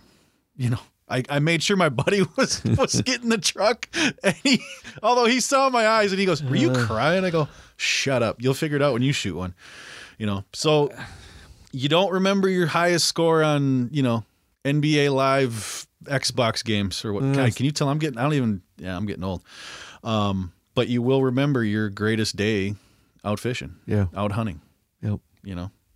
Yeah, I, I I've got a couple different um, highlights in in my career, and none of them had to do with uh, with work. And one of them was with my best friend. I got to uh, I fortunate to take a trip to do a moose caribou trip up in Alaska. Well, didn't shoot anything. Saw a sixty incher. Oh, it was just a massive bull. Uh, here and gone, and so we we get back on our rubber rafts, and um, I. Uh, proceed to get run over by the rubber raft and I get dunked in the river. Frozen by the time I got back. But the real, the true part of the whole trip, I just wanted to tell that one real quick because the, the guide said ne- he'd never seen anybody move so fast in life. And I'm not a small guy. No, no, no. and so, but the, but the coolest moment of that trip was my best friend and I were on a cliff. We're overlooking this swamp that has crystal clear water in it. And here's moose tracks through it it was just one of those moments that I can't believe I'm here. I can't believe I'm doing this. Yeah. Never shot a moose. We caught lots of fish. Had a grizzly bear outside our tent. Never knew it was there. You know, all these things that. Just woke up to tracks. oh yeah. Oh, jeez. Oh my goodness. Um, it was um, uh, it was scary. But the, the the one I remember is a deer that I shot. wasn't a very big deer. Uh, I had a tough season, and much like this year, come to think of it. Watch out, all small deer for the rest of the year. Yeah. Mike's on a rampage. Well, my, my dad had passed away. This is uh, back in 2000, and I had a tough had a tough year, and just wasn't seeing anything. And I'm going, Dad, what's going on here? And and, and my best friend uh, uh, takes me to this spot that we hadn't hunted before, and he said, "Oh, let's let's give it one more try." I get up in the stand, and I just had one of those moments where uh, I was thinking about Dad, and I just I just I just totally broke down. Just it was you know just I, breakdown time. yep. And I wipe the tears out of my eyes and I look up and I'll be doggone if there isn't a fork horn in front of me. This is a true story. There's a fork horn right in front of me. And uh, I shoot and then I break down again. And my buddy heard he so he comes over here and we hug and all that jazz and and and then I look up at dad and said, "At least you could have got me with an eight pointer." oh oh, You know, it it sometimes things just happen. yeah, You know, It, it's it's my second year ever shot where, and I'm not a hugely religious man myself, but I'm not going to deny that there's you know a God or whatever, whatever. We're sitting there Sunday morning, and we're watching uh, Grandma. At, she's got church, you know, on the TV. And we're like, all right, let's go back out this afternoon. And I go, I just kind of look up and I go, all right, well, we watched our church. You want to help us out here? you know, go out. Me and my buddy do a little drive. I shoot a deer, and he goes, "Hey, guess what? Remember what you said back in the house?" I was like, "What?" He goes, "Remember when you looked up at the ceiling?" I go, "Huh." Well, that's interesting, ain't it? You know, thank you, just- Grandma. Hey, eh, well, well, no, I was saying no. It was her. She was still alive. Yeah. I was talking to the big man Yeah. upstairs, you know, and he goes, "Yeah, so you're not religious, right?" And I go, "Well, not hugely religious, but if things like this keep happening, I might be at church next weekend. you know, that kind of deal." I, So- I had a little chit chat with mom who passed away in January, and I brought something into the deer stand with me, and it was just it was a rock from one of her plants. And uh, you know, so every once in a while, I'll look over there and think about mom, and Mm-hmm. and uh, I, I think she's punishing me for something I did. I'm not exactly sure what it was. Remember when you were such and such years Oh, old and yeah. you didn't tell me the truth? When Oh, you, yeah. I'm sure there was something in there to that, but uh, uh, you know, I, I don't I don't blame mom. I, I blame. Uh, uh, Blame just, that's the way it is. blame the wolves. But no, there's not wolves. you know, there's that predator prey relationship. There's that balance that we need to do, and that's what we've done as human beings. We've done some really good stuff, and we've really done some bad stuff, and we just need to get back to letting the scientists uh, take care of things in the state and let them manage the wildlife uh, the best that they know how and been taught. And beca- but it's always a learning curve. There's Yep. always something to learn in the outdoors because if you're not learning, oh, God help you. Every single day you go outside. You should learn at least one thing Yeah. about what you're doing. Yeah. fishing, hunting, hiking, biking, whatever it is, you should learn one thing. You know, if you're walking around, learn something about a plant. You know, you see a weird plant, grab that cell phone that's in your pocket that you've been Facebooking the Yeah, whole time you've been go. walking, take a picture and go figure out what it is. Now, is that a white oak or is that a red oak? Is that a bur oak? Is that- because it makes a difference? Is that poison oak? Or is it poison oak? poison oak? Poison ivy? It makes a difference to Oh, the yeah. to the deer. They love the Yep. white oak, Yep. and I've got those on the property. But uh, th- those are the patches that are going first right now. They're getting rustled up pretty good. Oh, I'm sure. Yeah. Um, when you were talking about, uh, you know, it's our fault, and you know the aunt's fault and the uncle's fault for not continuing that tradition. I don't know if you, I, if my face portrayed how I was thinking, but you were saying that, and I'm like, yep, yep. It's that's how that's exactly. You said it perfectly it is our fault for not continuing that. You know, I don't have any kids, but I could grab a kid here, grab a kid there, you know, with permission, of course. I Mm-hmm. Yeah, want to grab some random- absolutely. Hey, you, come here, kid. What are you doing with Billy? Taking him fishing. Well, Right, right. So yeah, it's and the DNR is second in that you know as far as where we can go the, the to get the resources and the information or the information to where do we go and what do we do and and things like that. I'll even go farther than that. I'll, I'll- I'll, blame some of the organizations for not being proactive enough. And I, I look at duck hunting as a perfect example. And they do a tremendous job of raising money at, at banquets. All the outdoor organizations do.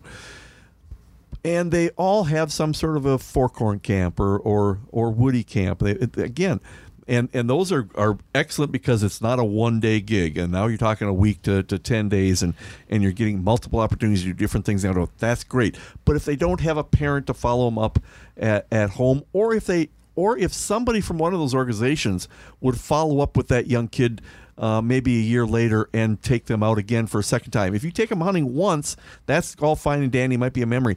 But if you're going to create a hunter, you have to get out there two, three, four, five, six times. You got to create something uh, that's more than just a, uh, a an event in somebody's life. You need to make it a lifestyle. You need to make yeah, you need to create that pattern Yeah. in their life. and we haven't done that. The waterfowl hunters have done a great job of raising money and and and uh, providing habitat uh, on the uh, prairies and on the waterways, but they forgot about the hunters. And I was we were talking about it earlier on the podcast about about the dollars that hunters spend, especially on waterfowl hunting. That's big bucks. and by the way, that's there's that's tax money that comes back to Minnesota. And that, that's why it's so important. It comes back to the DNR. It comes back that between Dingell Johnson and the and I'm forgetting the other one. Uh, the two different they each had their taxes for hunting and the fishing, but those monies come oh, back. that, is that excise tax? yeah, that, that the manufacturers have to pay. Yeah, and that money comes back uh, depending on the number of licenses that are, that are sold uh, in in states. So it's important uh, because we don't have a system, uh, a good enough system to uh, to pay for the maintenance. Like our state parks are in in uh, some of them are in very tough shape because the infrastructure of the the buildings are falling apart. Yeah. and there's not enough money. and it's you, you you know people would- they don't think about that because they go oh it's a state park it's just a bunch of woods and I can just go walk around it. Well, yeah, but you need buildings for the people that maintain it. maintenance trails, the Yeah. roads, the Yeah. culverts, the, Yeah, uh, the you need people, the, the scientist part. You talk about the the forest management. You know, you just well, part of it. You know, California is burning up, um, and I heard uh, that you know. The, Trump was going to, uh, you know, hold funds back because blah blah blah. Well, it's it's not necessarily the forests that are in, in trouble, but it's the management of the uh, um, whether it's uh, burning ahead of time, burning uh, the uh, here in Minnesota do they do a lot of uh, pre pre fire burning uh, and to, it brings back the natural growth. Yep. You need the, the right sort of habitat on these landscapes, uh, and it helps to have rain too. Which, yeah, true story, which California has none of. yeah, it, which is a bummer. But and I don't. I'm not going to get into debate with uh, what's going on in California and their No, because they've got lots of issues in Cal. Well, the, in the country of California, if I can put it that Build way. Build a wall around California. Yeah, but it's it's it, it it's it's not a small picture. It's a huge picture, and it takes efforts of the federal government and the state governments and, and wildlife organizations and working together. That uh, that quite frankly, that was one of the things that I really want to do uh, as my job with the DNR mentoring coordinator is to get everybody together and work together more. And uh, I sometimes uh, think that um, everybody has their own agenda, and that uh, that the ducks are more important to certain people, the deer are important to, to other people, and yet uh, I don't know of a, a deer hunter out there that, that doesn't waterfowl hunt or grouse hunt or or do some other sort of hunting and turkey hunting Right. Or you know, fishing. or fishing. Yep. Uh, you know, uh, almost all hunters fish, but not all fishermen hunt. Yeah. I see a lot of the problems. We'll just take Mille Lacs Lake, for example, as people that sit behind desks and don't spend much time outside. And they're in charge of making decisions. You don't have to say whether that's true or Well- false. I just see a lot of people that don't actually know that make decisions that shouldn't have anything to do with it. I, I do have a lot of insight on Mille Lacs. It was my home lake, And I Uh, see that with other parts of the outdoor, you know, deer. I mean, what happened to the deer? Well, let's give five per, you know permits to everybody and their brother, and then they go out and they kill all the deer. Well, whose decision was that? You know, It was a. I'll, I'll say some guy who flew over a plane and counted all the deer. Yeah, I'll- I'll- Come on. Well, no, I, I do know that uh, you know most anybody who ever had five or six permits, you know, ninety nine percent of them never shot more than one deer. Nope, we shot three total one year.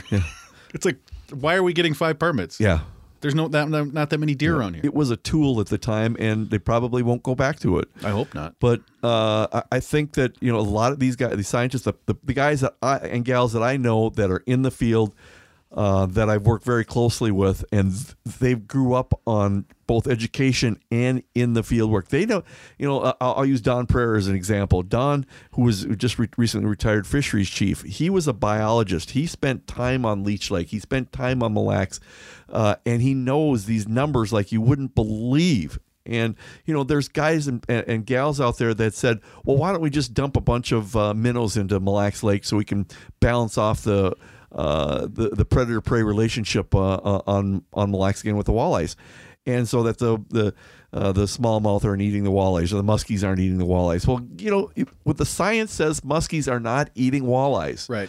There, you cannot put enough minnows in Mille Lacs Lake to last more than a day or two, and you can be hauling minnows day and night for 365. You ain't gonna have. You're not gonna make a difference. There are too many big fish of all species in that lake. There's too many big muskies, too many big pikes, too many big bass of small and largemouth, and too many big walleyes. The Period. There is And a balance issue. I'll, and I'll, and I'll- when they that. made it 28 inches and up to keep one, I've been saying 25 or 26. Mm-hmm. Because after that, I'm not a fish biologist, but I'm guessing 25, 26 is about the end of a of really good reproductive Yeah. rate on females. Yeah. We need to l- take big fish out of that lake. They're eating. I mean, how many how many minnows does a 30 inch or 29 inch fish eat compared to a 17? What do we want people to do? We want people to go up there and catch fish. Trophies be damned. You know, walleyes should be elusive as it is anyway. You shouldn't go up there and have 50, 60 fish days literally by just dragging a minnow on a hook and you don't know any better. You don't know how to do it. I mean, your average guy shouldn't go out there and just catch 50 walleyes. Yeah. They should be elusive. Like 10 is a good day yeah. on a good day. Oh yeah. I, There's trust me. too many fish. There's too many big fish in that lake. I don't care what species it is. There's too many fish in that lake and not enough bait, and it's got to change. yeah. When you're not having the uh, and no, the- no walleyes are coming out of that lake except for the winter. yeah, and not one. Yeah, one per. One per. Yeah, yeah. Yeah, this year, but uh, the predator prey relationship is um, horribly wrong on that lake. But the, and that lake has changed. Again, I'm coming back. You know, I'm I'm, I'm uh, uh, 64 years old, and I grew up on in Milaca. I grew up fishing that lake, fishing tournaments for a long time, and that lake is oh, we used to call it the Dead Sea. You couldn't catch a walleye to save your life. And there's times where you, you can't keep them off the hook. It- so it goes in cycles. But now add on top of that uh, all the invasive species that are in there. That lake is completely changed, and it's going to continue to change uh, unless Mother Nature has something to say with it. And that I think the weather has a lot to do with it. And I hate, and I don't like to blame things on on climate change. I really don't. But when the water temperatures are warming up, the the species that are more con, um, uh, comfortable in Mille Lacs Lake, like largemouth bass, we never. Oh boy, my first smallmouth that I caught on Mille Lacs must have been twenty some years ago. We never caught smallmouth. My uh, largemouth bass, there you're catching some Ish Monroe. There's like tanks out there's there. tanks If you out know there. how to catch them? Never used to be there. Yeah. Uh, the perch used to get the big jumbo perch. Those are hard to find. The Well, we're- yeah, yeah. What's happened to the tullibees? They're gone. They're gone. Why are they gone? Big, because they big muskies and big no. pike. well, and- no. Well, and- that that's some. yeah. But the biggest problem was that lake's warmed up. Oh, Tule yeah, cannot yep, yep, handle yep. warmer water. Yeah. And so And it's not with- a deep lake. Either. it's not a deep lake. Now you got rusty crayfish in there. You got all the other invasives, the spiny water fleas that are in there, uh, the zebra mussels that are cleaning up the water. We used to we used to go out to three mile uh, uh, three mile reef out there, and if you had a ten mile an hour wind, hey, you could anchor out there and catch all the walleyes you wanted. Now you can go out to three mile and you're sight fishing walleyes in twenty feet of water. It's incredible. See that so it's changed, and so and the science on a uh, 22 by 28 or 22 by 26 mile lake, it's not easy to figure it out. No. You know, when you're doing creel surveys and um, and doing stomach content uh, uh, studies, you know they're trying, but you cannot. It's like you cannot say in a three year time period that you know um, you can't get an answer for anything and you don't have enough information to make a qualified uh, decision on how to make changes to that lake. It, it it takes time and that's where people because and and this is what I had a hard time uh, convincing um, uh, DNR people of how important that lake is to be a walleye lake for people. And trust me my favorite fish to fish right now is smallmouth I love smallmouth fishing It's getting tough up there because they're getting very, very educated on they are lake. they are Yeah. but the walleye um uh it, you know when i i go back to when i was a kid and selling night crawlers the line um had to go right through Milaca. The, the the cars line line line line. I mean, it, it took hours to get to Mille Lacs. Because they wanted to go up walleye fishing, mm-hmm. and that's all it was. And so it's hard to, for some of us old timers to get out of our head that that's still not going to happen again. That we can't have that cycle come back around. But I'm not sure that we can ever go back. I, I that's I've, I I don't know if we can. Yeah, well, I think you know it. I think it's one of those things where like Lake Mille Lacs, we need to start taking fish out of that lake.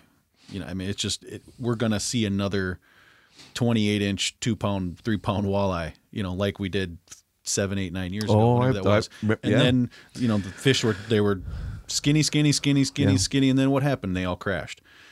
It's gonna happen again if we don't get big fish out of this lake. Mhm. And then we're just going to start right back where we were. Yeah. Right back where we were. Oh, what happened to Mille Lacs Lake? What happened to Mille Lacs Lake? What happened to Mille Lacs Lake? Well, there's too many fish total in that lake. Too many big fish in that lake. So I, you know, I'm not a biologist, but when I go out there and I can catch fish all day, especially the elusive walleye, something's wrong. Yeah. It is. Yeah. And anybody, you know, and and I, and I've said this before, is anyone who has ever taken a fish out of that lake, it's your fault too. Mm-hmm. Yeah. It's your fault too. Yeah. Well, So yeah. Yeah, life life has changed up there for sure, and I hope it comes back because that's a special lake. yeah.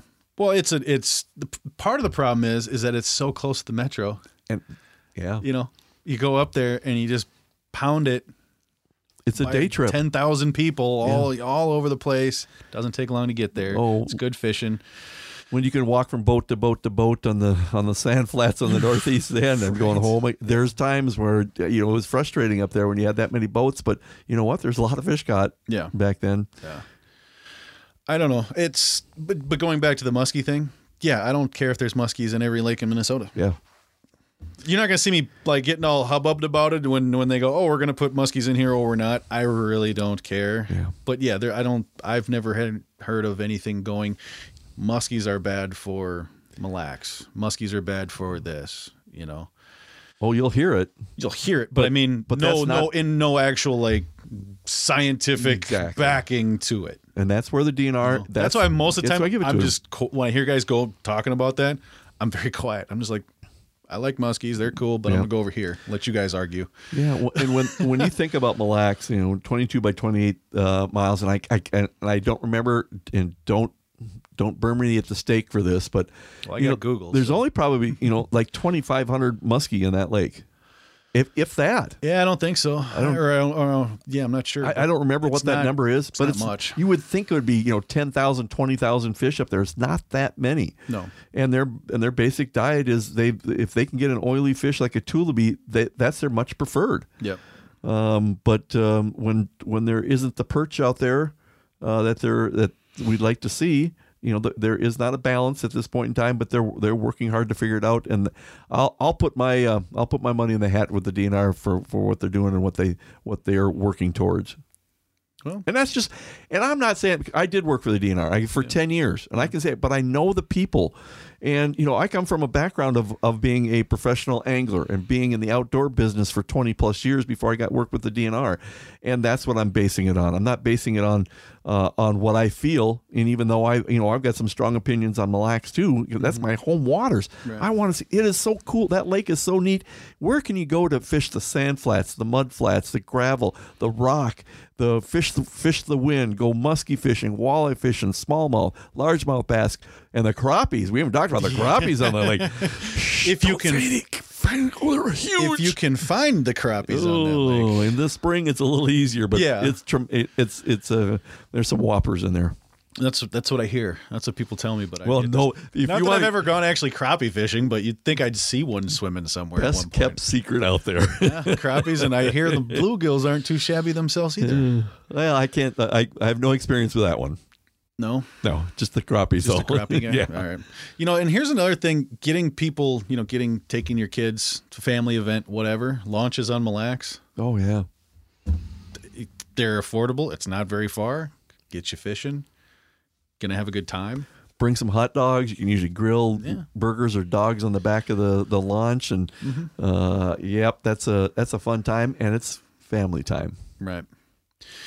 Well, I think um, there's a lot that we can all do to get more people. I won't just say kids into the outdoors. You know, I've got a neighbor that I keep bugging, going, "Hey, you want to come fishing? You want to go fishing?" He's like, "Oh, I'm busy." I'm like, "Yeah, well, you never get out there anyway, so let's go fishing." You know, or buddy, I got my uh, buddy at work. I got him into bow hunting. He won't admit it, but I got him into bow hunting, and uh, you know, I can continue to do that. You can continue to do that. All you people out there can continue to do that, even if it is just taking somebody, going, "Hey, you want to? I'm gonna go for a hike." Go for a hike. Every once in a while, just sit there and watch. because the, the woods will come alive. Yeah, yeah. Everything's there's nothing around you because you're moving around. If you're what? Remember what you said earlier? if you shut up and sit down, exactly. you know, just be quiet, sit still, you'll see a lot of stuff. Something will happen. You'll you'll never know. Yeah. So I, yeah, this is definitely one I'm gonna I'm gonna listen to a few times over. And if you guys haven't been able to tell, he's extremely passionate about all this, and you haven't even really seen him at on, with a microphone in his hand at an ice fishing tournament. How many different tournaments do you like MC? I, I, I know you do holes for heroes. Yep, I just talked with uh, Tom, and uh, there'll be one on uh, Waconia this year. There's going to be so one on medicine, one on Waconia. Oh, I'm sorry, uh, just on medicine. I'm sorry, Just on medicine Just on this year. medicine this year, and I do uh, Ice Castle Classic out in Orton, Ortonville. I did one in Wisconsin for a number of years, and uh, and, a, and a couple other ones uh, this year. Kind of. Kind of uh, laying back a little bit more uh, this year, but I am passionate about it because it gives me a great platform to continue what I do have, and it is a passion to get people in the outdoors. I would hate to see the next generation not see what I've seen or not done what I've done, and that, that's shame on me if I don't do my part. Right. Well, I'm buying a boat this winter, a new boat, a bigger boat. I just got a little 14 foot aluminum, not much room in it. So I'm looking to go at least 16 with some room. Um, so it's, I'm going to be looking for people to go, you know, looking for families. And, you know, I hang out at Vados Bait and Tackle all the time, and there's a lot of people that just shore fish in there. Mm-hmm. And guess what? Hey, if you're the lucky guy that I feel like, hey, you want to come fishing with me out in a boat and not on shore, you know, or somebody that's never fished before or whatever. I mean, there's so many opportunities for us to get people in the outdoors. There's really no excuse. There, there is Really no excuse. There is no excuse. You have to, and, and, and if I can leave one other thing with with our listeners here right now too, we have to make the outdoors a priority because if what's going to happen if we don't, the the oh my god everything. Uh, and and our legislators and people in general, and it's going to be all of our faults if it go right down the tubes. It could go very quickly. That's why we need our uh, our outdoor organizations out there. That's why we need our advocates for the outdoors. We need clean water. That's important. Water, it, it's the domino effects. It's exponentially, you know, that goes out. Whether you know, if we get somebody to teach somebody about something, then they teach somebody, and they teach somebody. You know, the DNR can't do it on those. Organizations can't do it on their own. It's up to us as individuals to make the difference. The outdoors, the woods, the deer, the turkey, the fish, if we don't use them, we will lose them. Right. because they all have a dollar value on them. If people stop going to the state parks, they stop fishing, they stop hunting. Those state parks will be turned into housing communities. The lakes will all become private because another house will be built at the access. So if we don't use them, we will lose them. And how do we not lose them? We get more people involved in the outdoors. That way, those people get more people involved in the outdoors. And they're spending the money to keep those parks open to keep those accesses open to keep the deer herds and you know populated and the turkeys and the fish and everything. So yeah it's use it or, or lose it. Yeah, and it's you know, as sad as it is to say that we need to basically spend money to keep that stuff going that's how it is though It- if you don't use it no there's no value to deer if nobody hunts there's no value to fish if nobody fishes and then you'll get the person that says, "Well, I don't want to compete with all these people." But here we are so fortunate Minnesota for what we have, and we're only an hour, hour and a half away from tremendous. Well, there's there's great pheasant hunting within an hour of the metro. there's good pheasant hunting within 10 minutes of my house you have to work at it and look for them. I'm not going to give you that location. You need to work at it a little bit. Yep. You need to put some miles on the ground. yeah There are some shortcuts, And knowing somebody is the best way to do that. So you might get some phone call. Hey, Doug, can we, can we go hunting? Facebook, Okay. hey, guess what? I want to go pheasant hunting. Can somebody take me pheasant hunting? Yeah. That's all you need to ask. Yeah. You know, can somebody take me goose hunting? Can somebody take me fishing? But you have to ask. And that's Yes. one thing that people don't always do. You just have to ask. Kids, kids out there, when you're listening, good, clean podcast here, listen to what we've been talking about right now. Ask. Yep. Ask your uncle. Ask your mom or dad. Uh, uncles, aunts, your neighbors. Ask them if they want to go. Or ask them, will you take me? You know what? I will 95%, maybe 99%. They'll say, yeah, we'll just, let's set a date. Yep. Yeah. If you if you ask a fisherman to take you fishing, and he says no, he better have a full boat, or he better be busy that day. Or he's getting married that day or Yeah, or he's- something. yeah, exactly, exactly. And then I saw somebody earlier or this year, a friend of mine, uh, uh, Bill Hilbrandt, one of his sons. They actually were fishing on uh, just after they got married. They were Oh, making really? casts off the dock. I thought it was awesome. Eric Hildebrand, who's part of the DNR, hats off to you guys for uh, and Bill for just raising uh, great kids out there. But it's it's awesome that they're out there on their wedding day making a cast, and they both got fish. Of course, hers was bigger. Well, of course, of course. I, we actually moved our honeymoon trip to Disney World because it was deer season. That was a good thing. You No, didn't uh, do any alligator hunting while you're down there, did you? No, no, no, They no, They weren't no. hunting you, were they? No, they weren't. No, that, that was no. This was back in the day when none of us were dumb enough to go swimming in a Disney pond Exactly. after dark in Florida. Um, but I've done some bass fishing down there. Oh, yeah. in their Disney ponds. Didn't catch any monsters, but I did catch my first fish in Florida. There we go. Yeah. And she always gets mad at me when when we're like planning on going somewhere. I'm always thinking, can I kill something or can I catch something? What can I get on my life list and, Yeah. and scratch it off my bucket list? Yeah. Well, we did a Disney cruise. Guess what? Yeah. We did a fishing excursion and Yeah. knocked like five or six sea fish off my bucket Yeah. list. Perfect. yeah. You know, there's always room to fit in the outdoors somewhere. I've been very fortunate, you know, working with Gander Mountain and and uh, the organizations that I've worked with and the people that I know that I've been able to do a lot of special things out there. But nothing has has been more rewarding than. Uh, this spring, I had a, a, a young man. He's about 30, 28, 30 years old, never been hunting, got his firearm safety lesson, went through uh, some of the tips and tactics of how to turkey hunt, and I took him out this spring. And the first day we had some gobblers going. The second day we went to the spot, and sure enough, that bird came right in on a string. And you should have seen his face. It was incredible. He paid homage to that that turkey. Nice. He was thankful for it, and uh, I thought he was going to break down. Yeah. But the the experience of that bird coming in and uh, him keeping that rifle or the shotgun barrel. You can rifle on turkeys now? No, no, no. oh, oh, that would be in the Dakotas. Uh, but where your barrel is literally doing circles, and he pulled the trigger at the right time. So it was. Oh, it really?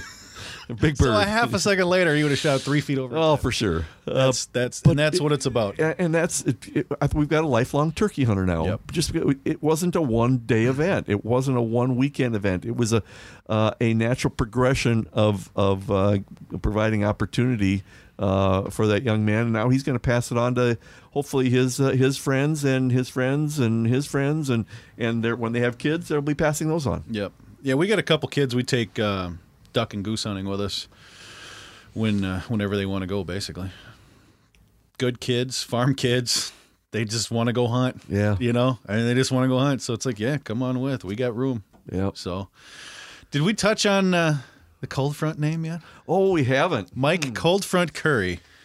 Where did the nickname Cold oh, Front come boy. from? Well, I was at Gander Mountain uh, at the time. Actually, Holiday Sports at the time.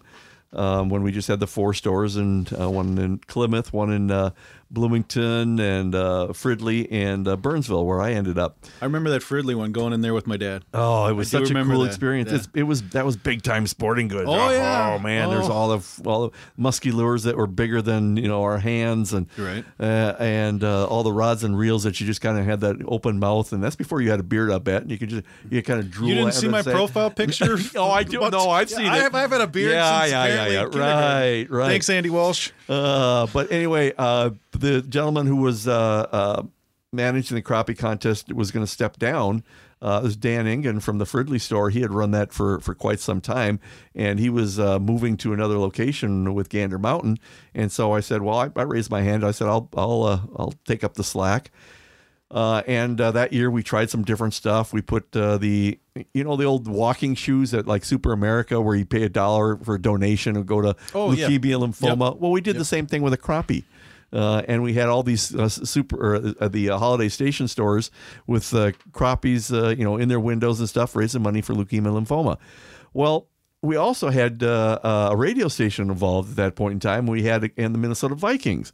So on the Friday before the Saturday uh, April tournament, we had Michael Bennett and we had uh, a, few other celebrities out fishing just a little mini Vikings tournament. 65 degrees, beautiful day on a Friday, just absolutely gorgeous. Next day, 30 degrees. 30 mile an hour winds, sleet, snow, and everything else in between. And half these Vikings are all from the south. Oh my god! And, but on that. Saturday, and we had uh, it was miserable on the lake. We still probably had three to four thousand boats on Lake Minnetonka. Wow! And nowadays, you know, Ron Schara has brought it back alive again, and my hats off to him and his organizations for bringing that tradition, you know, traditional spring thing back. But I did it for about ten years. Um, and the cold front was just a natural when that when the wind blows. But I remember distinctly that day they had there was a probably close to a two pound crappie uh, that somebody caught that were going to win a uh, you know a nice prize from from Encota, and this lady was was enjoying the crappie and the wind blew up, blew the awning up and out, and she got a a shower of cold water off that tarp. I'm going, oh, we felt so bad for. Oh, no. Of course, we bought her a nice little hot toddy at that point in time, right, but. right. Uh, but uh, we ended up raising um, almost twenty thousand dollars, and that's a record that still stands uh, because of the extra things that we did. Because we were thinking about, you know, a family ticket for the crappie contest at that time was five dollars. I think it's only. It's, It's- not it's much about more the now. same, I think a ticket's maybe ten bucks for a person on uh, on the day of. And that's the important thing. We you, you want to continue to be a family Yep. uh, opportunity, and we're talking about kids, and that's why I love what they did for the random weight uh, on that particular tournament. Uh, it promotes an opportunity that anybody can win the boat, motor, and trailer. Well, the last two or three kids have all Yep. been literally kids to Yep. win a boat. Yeah. Yeah, the last three boats have gone to. I think I don't think they've even been able to drive the boat home. Yeah, and that's and that's the key. Now we're talking about what you've started with your 14 footer, and you're going to move it up to a little bit bigger. You know, it's a progression as you go forward. You can't start off with that Ranger uh, boat. You know, No. But you know, yeah, I do own one right now. But I've Oh, worked well, hard. But I've worked hard for it. Mr. Fancy Pants over I and I paid it off 15 years ago. It's a 1999. perfect. And you take good care of things in the outdoors. It takes good care of you. yep. Cold front. Cold front Kurre. Anything else, sir? You want to talk about? Any No, words I, of wisdom. Words of wisdom. I I just like to end. Tips or tricks you want to? I have one. I just uh, I, I just want everybody to remember to hook 'em where counts in the great outdoors because if you don't hook 'em on that outdoor adventure, who will? Perfect. And that's a wrap. Thank you, sir. You're welcome. Appreciate the opportunity. Big thanks to Mike Cold Front Kurre for being on the show. And he uh, definitely opened my eyes on some things that I could be doing wrong. I'm sorry, I'm getting messages from, oh, people fishing on Lake of the Woods. Curtis, good for you. Uh, Another one, another pick. God, okay, that's enough. Stop it. You're interrupting the commercial. Anyway, uh, allicefishing.com. Check them out. Facebook page and the website. That's what it is. Allicefishing.com. You can save 10 to 20% off of, oh, I don't know, like 10 to 20% off of the big box store prices on things like apparel, augers, fish house accessories, ice fishing accessories, portable shacks, rods and reels. Uh, let's head over to, let's see what they got in the fish house accessories today. What new stuff did they have in the fish house accessories? Uh, oh, they got steps for your wheelhouse, your out outdoor steps. You know them grates, so you don't uh, track a bunch of stuff in your house. They got rod lockers. Ooh, they got some cool signs. K&S Wooden Decor. They got one that's like in the shape of Minnesota with a fisherman on there catching a big old fish. It looks like he's all hooked up. Um, LED lights, all sorts of rod holders. Mm-hmm. Mm-hmm. Looks like some pretty cool stuff. So head over there, check them out, allicefishing.com. And they are a Minnesota company, Minnesota family, family owned business. what you know, what else do I need to tell you? Go check them out. allicefishing.com. Well, that was the show. Thanks for listening. Um, being that this is the most dangerous night of the year, probably for being on the roads, please, please, please be safe. Get a designated driver. Stay where you're at. I stay out of the bars. I'm probably home or to bed by nine o'clock, honestly. Maybe 10. I'm an old man. I don't go out much anymore. So, anyway, be safe. Get a designated driver. Do not end up as a statistic. Okay. If you don't do it for yourself, do it for pick a family member and go, I'm going to be safe for that person. Okay? So we will see you all next week. Until then, bye bye.